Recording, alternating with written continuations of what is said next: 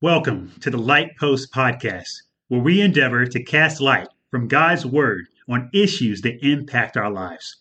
I'm Minister Joseph Parker, and today I want to encourage the followers of the Lord Jesus Christ. Every follower of Christ has become a recipient of salvation. Have you given thought to what salvation means? Many understand it to mean saved from eternal punishment in hell. Consider what it says in Romans chapter 6 verse 23 and John chapter 3 verse 16. For the wages of sin is death, but the gift of God is eternal life in Christ Jesus our Lord. For God so loved the world that he gave his only begotten Son, that whoever believes in him should not perish, but have everlasting life. Yes, faith in Christ saves one from suffering eternally in hell. But salvation pertains to more than that. Salvation does not benefit the believer just in death, it benefits the believer while they yet live in their mortal body. It says in Philippians chapter 2, verse 12 to verse 13. Therefore, my beloved, as you have always obeyed, not as in my presence only, but now much more in my absence, Work out your own salvation with fear and trembling, for it is God who works in you both to will and to do for his good pleasure. Salvation is not unto death, but unto life, and that begins now. For today's segment, I want to encourage you to do something, and that is live your salvation. The first point I want to make is that salvation saves you and it works in you. If God brought salvation through Jesus Christ just to save you to avoid hell after death, why does a believer still live after they put their faith in Jesus Christ? The believer was not saved for death, but saved for life. We have the Word of God to elaborate on this. In Titus chapter 2, verse 11 to verse 14, it says, For the grace of God that brings salvation has appeared to all men, teaching us that Denying ungodliness and worldly lusts, we should live soberly, righteously, and godly in the present age, looking for the blessed hope and glorious appearing of our great God and Savior, Jesus Christ, who gave himself for us that he might redeem us from every lawless deed and purify for himself his own special people, zealous for good works. Jesus Christ, the Son of God, took on a human form to suffer and die to redeem you and me. He first came to deliver people, living souls, from sin. Sin taints the world we live in, and it works death in everyone that lives. Everyone that has been born has been in bondage to sin. Thanks be to God who sent his Son to redeem people from sin. Salvation frees the believer from sin so they can live for Him. Using the scripture, we can break down what salvation does so we can work it in our own lives. The next point I want to make is that the grace that brings salvation has instructed us to say no to ungodly desires, to say no to ungodly behavior. According to Titus 2:11, it says, "For the grace of God that brings salvation has appeared to all men, teaching us to deny ungodliness and worldly lusts." The believer received deliverance to reject the deeds and desires of this sinful nature. Even though this world is fallen and under the power of sin, Christians do not have to give in to sin anymore. Corrupt things may have dominated you as as you were as, as someone that walked as a sinner. But now that you follow Christ, that sin loses its hold if the Lord Jesus Christ saved you. Let me say that again. Let me repeat that in another way. Corrupt things may have dominated you, but they lose their hold if the Lord Jesus Christ saved you. Put down sin through him, and it will die in your life. Take it from the Word of God. Quote, Therefore, put to death your members which are on the earth fornication, uncleanness, passion, evil desire, and covetousness, which is idolatry. Because of these things, the wrath of God is coming upon the sons of disobedience, in which you yourselves once walked when you lived in them. But now, you yourselves are to put off all these anger, wrath, malice, blasphemy, filthy language out of your mouth. Do not lie to one another, since you have put off the old man with his deeds. Colossians chapter 3, verse 5 to verse 9. Through Jesus Christ, you can say no to lust, sexual immorality, profanity, perversion, greed, idolatry, anger, and other forms of wrongdoing. As a believer, you have grace to live righteously. Letting the Lord reign in your life drives sin out. Do this by faith, yielding yourself to God according to his word. This is part of living your salvation. The next point I want to make is that salvation empowers you to live a self-controlled, righteous, and godly life. In Titus 2:11, it also says it teaches us to deny ungodliness and worldly lust, to live soberly, righteously, and godly in this present age. God's grace to bring salvation enables the believer to be sober. Another word for sober is self-control. What is self-control? The simplest definition for self control is that self control is not letting yourself be carried away by anything, but carrying yourself wisely. There are numerous things to enjoy in life, wonderful things in this world, in this natural world, but nothing in this life should have power over you. In 1 Corinthians chapter 6 verse 12, it says, "All things are lawful for me, but all things are not helpful. All things are lawful for me, but I will not be brought under the power of any. Whether something is unwholesome or unwholesome, neither should have power over the follower of the Lord Jesus Christ. Self control progressively develops in the believer as they walk in obedience to God.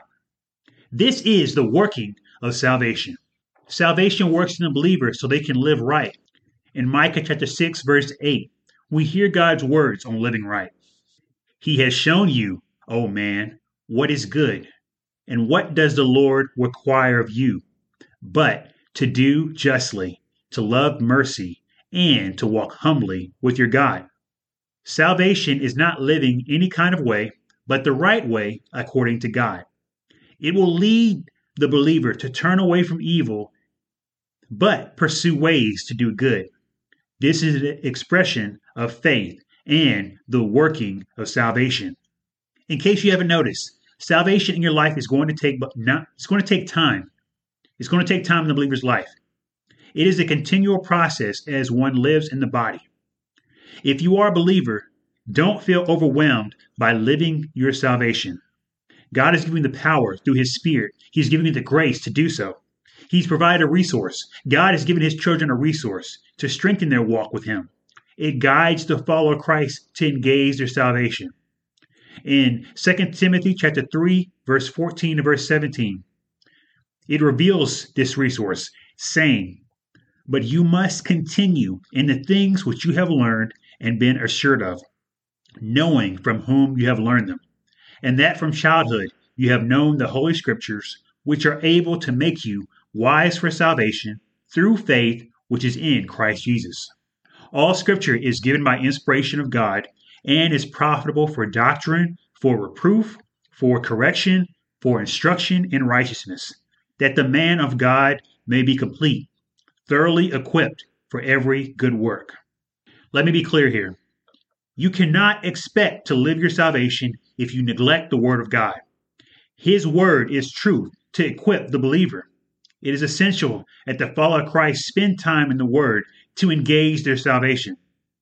This is also why it is essential for the follower of Christ to fellowship with believers at a Bible believing church. This will lead to transformation and growth to become strong in the Lord. If you follow Christ, never lose sight of the one who afforded you salvation. Jesus Christ suffered and died on your behalf. He is the center of our faith, He is the anchor. Never lose that hold to Him as you live this life in faith, as you work out your salvation. Keep your eyes on Him as you live your life.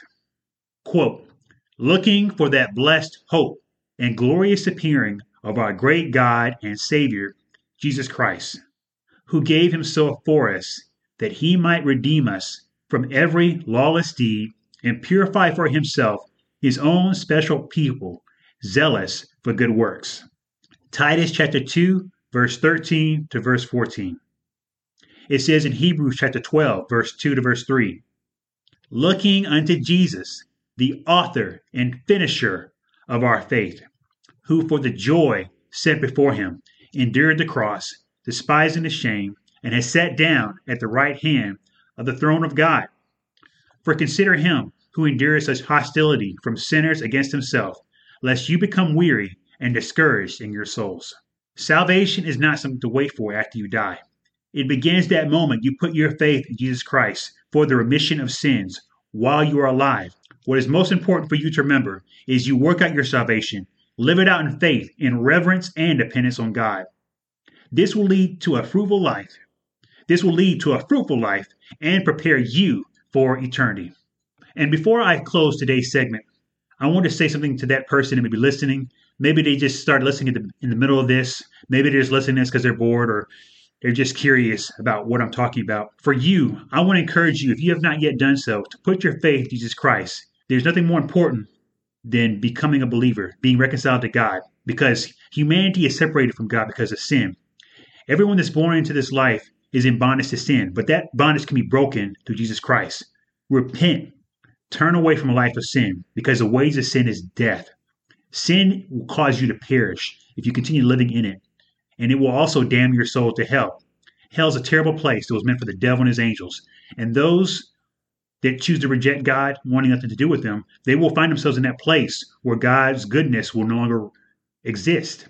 Everything good that you enjoy in this life, it will be non existent in hell. A breath of fresh air, enjoying rest, good food, just just pleasure in general, that will be non existent in hell. Because hell will be a place of torment. And it's it's something I want to just stress to you, to that person has yet to believe be reconciled to God. There's nothing you can do to make yourself right with God other than trust in Jesus Christ. The work has been done in Christ. He will bridge that gap because sin has created a gap between us and God. But God sent his son out of his grace for us, out of his love. For God so loved the world that he gave his only begotten son, that whoever believes in him shall not perish but have everlasting life. And if you put your faith in the finished work of Christ, he suffered and died on your behalf trusting Him to be subject to God's wrath on your behalf, so you don't have to be subject to God's wrath, you will receive His righteousness and you will be reconciled to God. And by faith, you will become a child of God. It says in John chapter 1, verse 12, as many as received Him, to them He gave the right to become, the, the right to be called a child of God. You can have that right through Jesus Christ by faith. And so, please, I implore you to put your faith in Jesus Christ. Be reconciled to Him. And if you've done that, and it's going to be my prayer that you do that. I want to encourage you to find a church, a Bible believing church to get connected with, to find fellowship, to grow strong in the Lord. Because there's more to faith than just this moment of putting your faith in Jesus Christ. God has a purpose for you. He has work he needs to do through you. Because this this world is in a lost state. And there's so much going in this world. Many are suffering, many are perishing. But God works through his servants who are being that light, who are shining the light of Jesus Christ to those that walk in darkness. And so, as I end this segment in prayer, my prayer is also going to be for you, that, that person who is yet to believe. Believe in Jesus Christ, and you shall be saved. In prayer, Heavenly Father, blessed be your name. Lord, you are good, your mercy is everlasting, your truth endures into all generations. We come on this day, Father. Just want to give you all the glory, the praise, and the honor. You are El Shaddai, the Almighty God, who's all sufficient, able to do exceedingly abundantly above all we can ask or think. And Father, if we had all the time in the world to just glorify you, we'd never be able to stop, Father, because you do so much for us on our behalf. And there's not enough words to fully describe you, Father. But you, by your grace, have revealed to us, Father, who you are through your word. And we thank you for that, Lord. Forgive us for the way we've fallen short. Forgive us for how we have sinned in thought, word, and deed. You said in your word, if we confess our sins, you are faithful and just to forgive us our sins and to cleanse us of all unrighteousness. Create in us a pure heart and renew us a right spirit, Father. Help us to live according to your word. Your word is a lamp to our feet and a light to our path. Thank you that our cup runs over so many good things. You are Jehovah Jireh, our provider. Thank you that we have everything we need for life and godliness through, through your word, Lord, through the knowledge of Jesus Christ. Above all that you've given, thank you for loving us so much, Father, that you sent Jesus to die on the cross to pay for our sins, that you provided to us salvation, to all who will believe, Father. And today, I wanted to encourage my brothers in Christ to, to live out their salvation, Father, because this salvation is not for death, it's for life, Father. While we, while we still live, Father, we don't have to wait to appreciate this salvation, Father. We don't have to wait until our last breath. We can appreciate it now, Father, as we still draw breath, because you have m- much for us to do as we live, Father. Help us to appreciate that, never take for granted that salvation, and to work out our salvation, Father, in reverence and dependence on you, Father. And I pray if there's anyone in here that's backslidden, if there's anyone here that is yet to put their faith in Jesus Christ, Father, I pray you just draw them to you, Father. Draw them to you by your Spirit. Because for us to be fruitful, for us to fulfill the purpose you have for our life, we need you, Father God. We need you. Guide us, Father. Help us to be not just hearers of your word, but doers of your word, that our light will so shine before others they see our good works and glorify you in heaven. Bless us indeed, enlarge our territory, keep us from evil so not cause us pain. May our strength equal our days, and may our days be long and prosperous. Now let the words of our mouth and meditation of our heart be acceptable in your sight, O Lord, our strength and our Redeemer. In Jesus' name, Amen. Thanks for joining us on another episode of the Light Post Podcast, a ministry of the Guiding Light Church. For other messages and resources, connect with us online at guidinglight.org, Guiding Light Church on Facebook, or Guiding Light Church TV on YouTube. Be blessed. May your strength equal your days, and may your days be long and prosperous.